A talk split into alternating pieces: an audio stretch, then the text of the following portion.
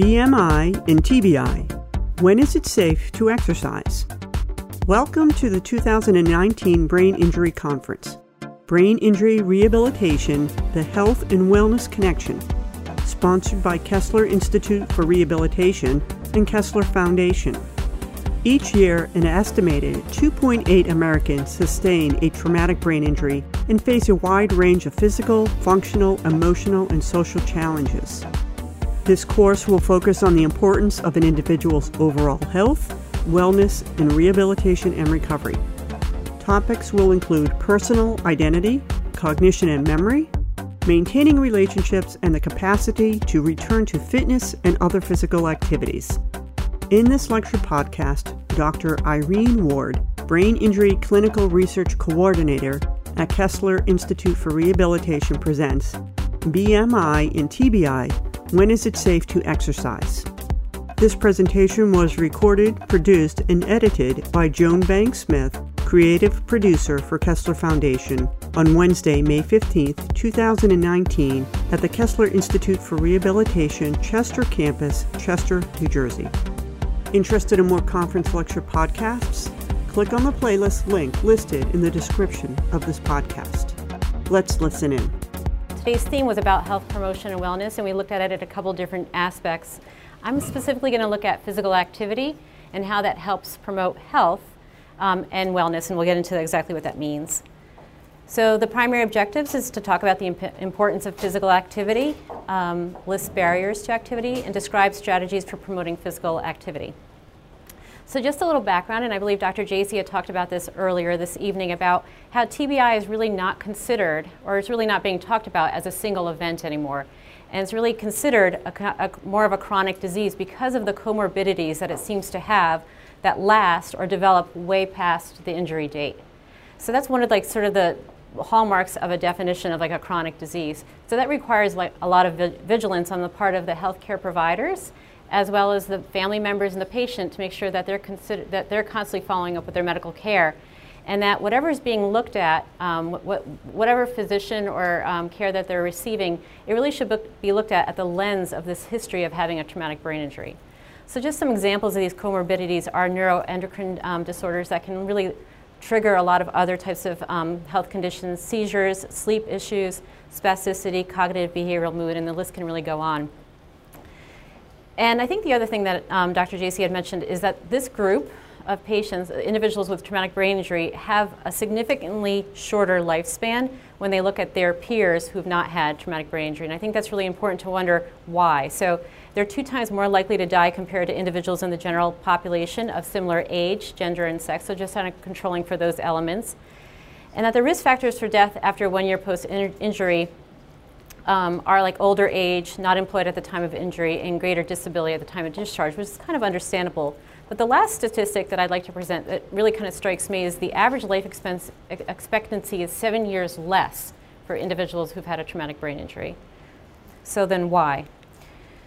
Well, this comes into the idea that we're not really sure why, and I think that's we're actually starting to study that a little bit more in traumatic brain injury. And but there have been a host of papers that looked at really defining that problem first, which is is there a difference in mortality? But sort of dovetailing this is the U.S. Department of Health and Human Services put out a guideline on physical activity, and the one here that I'm referencing in 2018 is something is actually an update to one that was published out in 2011 that really states that all Americans should engage in regular physical activity to improve their overall health and fitness to prevent the negative health outcomes. And that the benefits of physical activity occur in generally healthy people of all ages, so in, in, people at risk of developing chronic diseases, and that includes people with disabilities. And I think this is the new addition to 2018, so that they're recognizing that people with, with disabilities really need to be considered um, in this review of literature to make sure that they're also understanding the health benefits for physical activity. And there's a cost associated um, that I think kind of motivates some of this, which is $117 billion in annual healthcare costs and about 10% of premature mortality just in our general um, population in the US are associated with ina inadequate physical activity. So I just want to go over some terms because earlier today we heard a little bit about neuroplasticity and how that probably sounds like physical activity.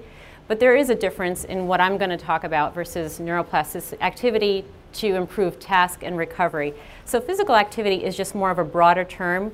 It's any bodily movement that requires energy expenditure. So that could include exercise, so that's sort of a subcategory, or some of those exercises that help shape tasks. Um, and it also includes just um, in, in the literature that I'm going to talk about here, it also includes what you do on a daily basis, like how many steps you're taking, how many METs you're exerting, all of that's considered physical activity. So it's not really specific to regaining function, it's about maintaining health and making sure that you can mitigate some of those negative things that can happen that can really affect mortality. So that we know that within anyone who works with the TBI population knows that there are challenges, right? So it's, it's difficult, maybe it's more difficult for them because of some of the cognitive, emotional, and physical aspects that they may be experiencing after the TBI to be more physically active. So just keeping that in mind as we go forward, but I still want to give you some of the, the, um, the, milestones as to like how do you know if you're physically active enough. And I found myself being a lot of self-reflection during this, the preparation of this presentation, and probably wondering as you're sitting here, have you been um, have you hit these milestones? So this guideline says that about 150 minutes to 300 minutes a week of moderate intensity exercise. So this can be looked at a few different ways. Moderate intensity means you're doing something like walking briskly, um, it, but you can talk, and I think the guideline is that you can talk, but you can't sing. so you have to be exerting enough energy to be walking quickly, to be able to talk, but not sing. Um, and in terms of people who are in the cardiac sort of world, that's, that's about three METs of activity. Um, and then for, but if you want to lower the amount of time that you're spending, but you'd have to increase the amount of um, intensity, and that's vigorous activity. And that really means, like, I think about six METs of activity. That's like running. And if you're trying to like understand if you've hit that level, that means you can't even talk while you're doing that exercise. So that's running, going upstairs with heavy loads, things like that. And there is a preference towards aerobic activity. So those were some of the examples I was giving you. So that's, that's the range. So again, bringing it back down to our uh, patients with TBI, like, is this possible? So the other thing is, so this, this guideline also discussed a lot of the health benefits, and you're probably already aware of them. Maybe some will be surprising. Um, specifically, they were able to get into some more of the specifics of cancer benefit that I'm going to list for you now, just so that when you're talking to your patients, not just about restoring their function, but staying well, you can give them some of the examples how just generally in the health population, uh, just generally in the population, some of the benefits. So overall mortality, the risk of mortality goes down. So does the uh, risk for heart disease, thromboses, and certain cancers. And the, one, the ones that they listed here were specifically bladder, breast, colon, endometrium, esophagus, kidney, lung, and stomach. It also reduces the risk of non-insulin dependent um, diabetes mellitus and improves bone health. Um, improves overall physical function, quality of life, reduced anxiety and depression, which can be some of the consequences we also see after TBI improved sleep, which is also one of the comorbidities after TBI. We notice that sleep issues uh, occur. It also, uh, specifically for the older population, it lowers the risk of falls and fall-related injuries. And that really resonates with me because I think about the patients that we typically see. And um, when, you, when you look at the overall, and the CDC sort of like emphasized this too, that when they looked at their last swipe of like how many, what are the patient population, how are they doing in reducing risk, they saw that generally falls are on the, on the rise for the, uh, for the elderly population. So those are the patients that we are probably getting. And when we look at our demographics within our hospital, we do see that they are a little bit older in that regard. And if we, if we had to guess, I think there was a lot of that fall related risk. Um, so they're already coming in with that history of falls. We have to see if we can help improve that. One of the things that we've talked a lot about in, in sort of our, our rehab world, um, specifically we're looking to see if we can use our model systems database to kind of answer this question, but what is the state of obesity in the US and how is that affecting our patient population and other issues uh, moving forward? So we saw that 39.8% of the US population is considered obese. And the estimated annual medical cost associated with that was about $147 billion. So there's a need to kind of look at this, I think. Um, and the estimated, estimated annual medical cost for people who are obese is higher at about $1,429. And just to give you some ideas, like this is sort of like obesity is kind of used, but there are actual definitions. So when you're looking at a patient's chart, and if you're looking to see where they fall sort of within this risk factor, BMI is typically used, which is basically the person's weight in kilograms divided by the, uh, the square height in meters of that person. So usually that's risk. I notice that when it comes to, the patients come into the, our rehab hospital, we have that variable that information on their chart, and it is entered as a variable within our model systems now as to like what is the BMI of patients. So BMI categories, there is an underweight category, and that's also really important. I, I, don't have any information to present with you, but they did they do talk about if somebody's underweight, that is also a challenge for health and also for recovery. Then there's the normal weight, um, normal BMI, which is about 18.5 to less than 25, and then we start getting into the overweight, and the obese category goes into 30 um, or greater uh, in terms of BMI. And then it has further subcategories. Everything that I'm going to talk about in terms of obesity is in that 30 um, or greater.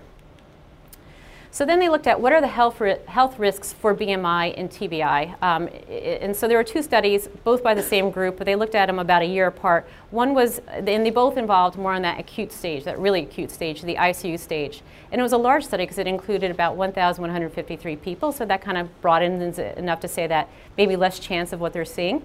And they found that there was a, there was a positive effect in terms of people having a, um, been obese and more complications. And some of those um, complications included mortality, longer stays in the hospital and ICU, and two more days on mechanical ventilation. So those are, they're saying that there's probably a link there in terms of patients um, being obese and then also having some of these additional factors. So maybe they need more, uh, more of a watchful eye, more of a, more of a sense of, of watching them to make sure that these, um, that they, they, that they move along fine. And then in the ICU in 2000, for the another ICU study looked at specifically TBI, and they had a large sample too at 690, and they found that patients who were considered obese also had more complications and higher mortality, but they couldn't really say that that was necessarily because of their obesity, because that group happened to also be older and had lower blood pressure and chest injuries also on admission. So they think that those were sort of factors. So they couldn't really say that that was the, uh, the rate. So we're looking at following them, following through that idea of like from the acute care hospital to now in a rehab setting, does obesity seem to impair recovery? So there was another study that came out, and it involved 372 people, and this was a model system study that looked at was there a difference in people who uh, came in uh, classified as, as obese versus those that didn't? And the answer is no. And they used the, the thing that they looked at was the FIM. Was there a difference in every version of the FIM? So they looked at the motor FIM score, there was no difference in the, in the mean change in the uh, motor FIM, no change in uh, the FIM score at discharge, meaning they were about the same at discharge, and the FIM efficiency, which is really the rate of change over their length of stay. So, you know, they try to control for length of stay that way, and there was no change in that, no difference in that either. They did say, though, though, if you just sort of look at the numbers, that the length of stay was a bit um, longer in the group that was considered obese by four days, which is a lot of days in rehab um, when you think about the average length of stay. So that was just one thing. But, um, but basically, basically, they're saying that some of, the, some of the things that they were saying could be a factor on this is that rehab facilities admit patients, uh, and it's not so much because they're ready and they can accept these patients. So they're saying it's staff training, special equipment, that the needs were met by the rehab facility that, that allowed these patients to continue to move forward. So then the other way we can look at weight is, well, does it make a difference? Um, how does the weight change in this population of patients so that we can be aware of that too? So that again kind of adds to that information. So in the ICU, there's a significant weight loss. So how many people here work in the acute care setting? Do you guys work in ICUs? Do you see that dramatic drop in your patients? And that's because they're in this hypermetabolic state, right? So we've often, when we admit them into the hospital here uh, at Kessler, we'll sometimes hear family members say they use, they're not always, they haven't always been this thin, right? And so the, the goal there is to keep the weight up. So they get, even with enteral nutrition, they, they, on average they lose eight, 11 kilograms, which translates to about 24 pounds in their time in an ICU. While they come to rehab, though, they can gain, they, they, what they found in this study is that they regain the weight, about the same amount of weight that they had lost. So they start to come back to essentially normal weight. And the factors there is that um, that we still sometimes, that rehab hospitals still continue with high energy and high protein diets to kind of get them back up to a certain weight. And also, their, maybe their, their swallow uh, starts to come back to the point where families want to feed them. And uh, they'll feed them slowly and they'll hopefully feed them very carefully, but there is that connection. And so, in addition to their regular calorie in intake, they'll also get that piece of families sort of wanting to feed them too, because it's part of their recovery. So what happens out in the community? Well, out in the community, they found that the groups kind of splits three ways. 42% gained, significantly gained weight, 28% lost weight, and 30% uh, remained stable, or about the same. But the thing they said is that of, those, of that group, there was an issue of about 16% developed in that short time, developed uh, metabolic conditions like arterial hypertension, um, hypertension, dyslipidemia, or type 2 diabetes. And the average age of these individuals was about 36, which was really not typically what you would see in this um, population. So some of the factors in this weight gain is that they were low to begin with, and then they came back. So that magnitude of change kind of put them into that weight gain category. There's also sometimes, um, so they were calling it as dys- dysexecutive syndrome. So they were maybe less inhibited and would find food and probably eat the food. So they're saying there's part an element of education around that as well. So in general, though, they were saying that, that generally with physical activity, just sort of bringing it all back to, well, now we know that patients, when they go into the hospital, will automatically probably lose weight. And that may be troublesome because we need them to be at a certain weight to so that they can um, recover. Then they'll come into rehab and probably rebound and regain their weight, which is good. But we want to keep them on this trajectory of a healthy weight. And so physical activity will slow any reduce um, or slow any uh, weight gain. It also um, when combined with exercise, help lose weight and then hopefully prevent any re weight uh, regain after a loss. So there's some benefits to that. Some other benefits, just going down the list of uh, physical activity specific to TBI, are lower. it lowers the levels of depression. So we had seen that this is one of these comorbidities that may happen after a traumatic brain injury. So physical activity, some research has shown actually improves that risk general, overall general um, health um, and mental health. Um, fewer reports of symptoms, so if they gave them a, a symptom inventory, they'd have um, less symptoms to report. Higher self-efficacy and better quality of life were also shown with physical activity. So that's just some, a little bit more information to say not only are there general health benefits, but specific to TBI, there are things that can, um, that can improve. But where does the US in general, let's go back to the US and say, how do we do in terms of hitting those numbers, those moderate to vigorous? Well, you know, I, I, I don't think we need a graph to this. It's really hard to hit those numbers, especially with a busy lifestyle. But in the general US population, we're hovering at about 20, 15, 15 to 20% actually hitting um, that activity level. And where does TBI hit? Well, that's the, far, that's the box on the far right. This was a systematic review that looked at what is the physical activity level in patients with TBI or individuals with TBI.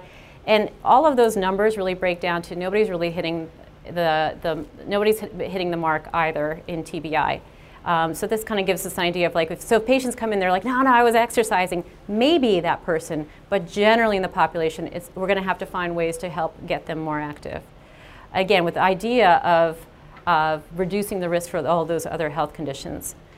So only one of these studies, so this is the other interesting thing, is everyone relied on self-report. And so in, in research, we know that self-report is not perfect, I think amongst ourselves, we know that self-report is not perfect. Sometimes we may overemphasize or not give us, ourselves enough credit. But one study started looking at activity monitors, and I'm going to spend a, a little bit later, I'm going to talk a little bit about activity monitors. So I just want to take a little bit of a, and I'm going to probably fast forward through a few of these, um, of these slides just to get to the point, because they are a build up to it. But we did, a, we did look at our model systems, um, our model systems data just to get a sense of like, well, just sort of, I'm looking at things the, through the lens of rehab, right? Mo I'm thinking most of our patients, and my experience seems to inform me on this, but my, my, seems to tell me that a lot of our patients come in pretty dependent on, our, on us, right? Physically moving them. And, and they leave still needing assistance. So who, how do we get them to be more physically active, especially if they're advising an aerobic threshold, which would presumably mean that there's some uh, enough volitional movement for them to be able to do that. So we did, an, we did a study. We looked at what is the mobility. And so it was a study about mobility, but I want to present exactly that mobility piece and show you who's at risk for maybe sort of backsliding. And we looked at 245 patients that came into uh, Kessler, um, and it was, a, it was mainly they were moderate in severity. Just this happened to be the sample that they were mainly so, uh, moderate in severity. We had, um, but we did have some patients that were severe. It did. This sample did range from 16 to 92 years old, um, and we looked at so you can see by color here that that first uh, pie chart shows all the blue. So this shows that everybody that came to Kessler in this sample was dependent in walking. And what we defined as dependent using the FIM was anybody that needed any level of assistance, even if it was uh, supervision, because it means that somebody had to be there to have them walk, right? Because we think, we suspected, this study is really looking at participation, community engagement. So we want to know if, if they were, so this, that makes sense, right? People come in probably needing some help. By the time they are discharged, you start to see the green slice show up. So that shows you that about 39% were considered independent, which means e either with a device or completely independent of a device, but didn't need anyone else to be walking with them when they were walking. And the third one shows a one-year follow-up. So I'm, I'm relieved to see that so many patients are now more in, are independent at 85%. So that means they don't they don't need a device. They don't need they don't need anybody, or they do may need a device, but they don't need anybody there. It, they can actually sort of walk. But this is by FIM terms, so we don't know exactly what they're doing in the community, but we know that they're considered independent ambulators to some degree. But there is still that small slice, that 15%. And what we looked at in that 15% was in one year, why are, why are they, what are they in need of? And what we found was really um, concerning because 52, about 53% had a decline in walking in that one year. So that they were at one level when they were discharged, and in that year they declined. And, and that sort of makes me wonder a little bit about, again, that information of like what happens in that year, why does mortality increase, and is it somewhat related to their mobility? And then we looked at, well, how many people, there was a question we can ask, we can pull from the database, was how many people left their home on a daily basis? Only you know, and 94, almost 95% did not leave their home on a daily basis. So again, they're very, like very, there's only so much you can do in your home, but if they are in your home, how do we help them be more active? So there was another study I just want to mention because I was sort of like, well, well, what does that look like? For the people that are considered independent ambulators, what is their average steps and does that kind of line up with the systematic review that we saw earlier? And the answer is we had this other study that we're looking at, again, not really related to physical activity and um, wellness, but we had data to look at in terms of people that were considered, they were to be enrolled in this study, and we were using, basically we're monitoring the effects of Botox on lower limb, um, in Botox on lower limb injections just to see what their ambulation would be, what their um, in-clinic measures like gait speed, gait endurance, and then we had a Fitbit, we had them wear a Fitbit to see how many steps they were taking out in the community. And we saw that on average, they were only taking about 2,000 and 3,000 steps. And that was even with 88% compliance. So it, it is, there is a need. We have to kind of find ways. And I think that, um, I think we're, uh, frankly, after reviewing all the literature, I think we're actually still very much in the beginning stages to understanding um, how to best intervene or what the problem is. So the psychological factors for people um, with TBI that show lower physical activity levels, um, so some of the psychological ones are exercise self-efficacy, uh, motivation in exercise, or depression. The other ones are, for physical, are mobility, pain, fatigue, and functional limitations also reduce their likelihood, likelihood of somebody being physically active. Um, other issues are uh, community um, participation, quality of life, uh, ADL independence, and they weren't sure about um, injury severity. And I, and I can appreciate that because when you see them come in and they have a certain GCS score and they're considered classified at that moment as being severe, you don't really know how that's going to translate in terms of some of their other functioning, even by the time that they leave your hospital, come to rehab, and then afterwards. So that's why it's probably a little unclear. So other environmental barriers, and I think that this is probably where we can start to affect a little bit more of a change, is the lack of exercise facilities, no transportation, we happen to be actually doing a study right now involving the model systems to understand how do patients get around? Do they use Uber? Do they use Lyft? That kind of thing. Um, and what's really stopping them from getting to where they need to go by transportation alone? Lack of social support, I think we can all relate to that. If you have a buddy, you could probably, or somebody kind of hold you accountable to that, you'd probably be more active. Um, cost, so there are a lot of costs in life, and I think this another, adding another one could be an issue.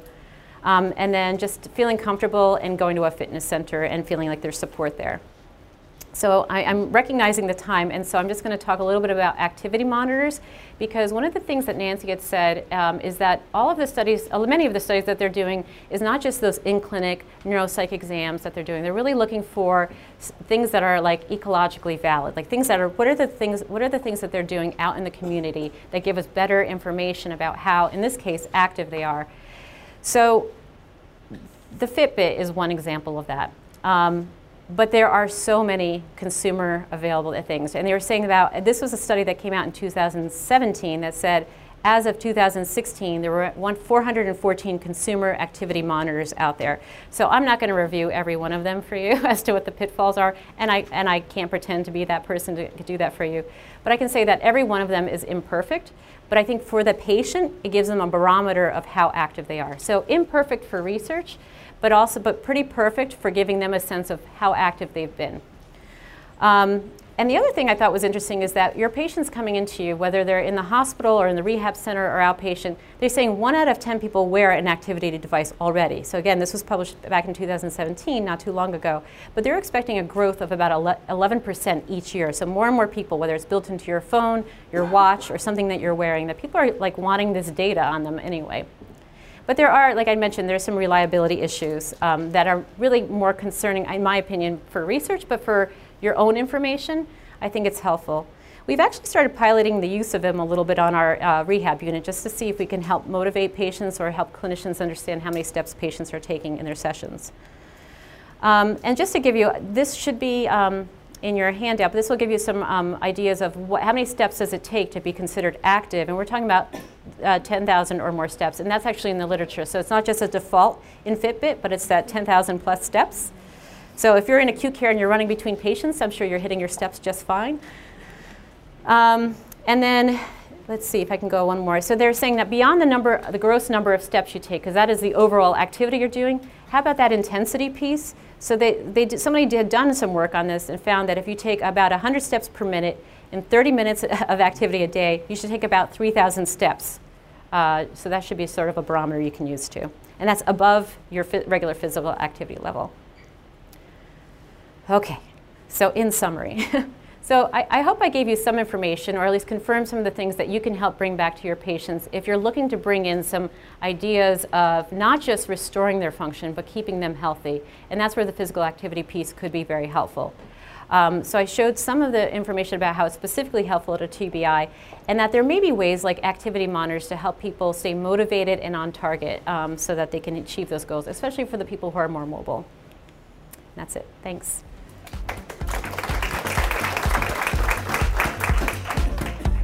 For more information about the research of Kessler Foundation, go to www.kesslerfoundation.org. That's www.kesslerfoundation.org. Like us on Facebook, follow us on Instagram, listen to us on SoundCloud, and tweet with us on Twitter.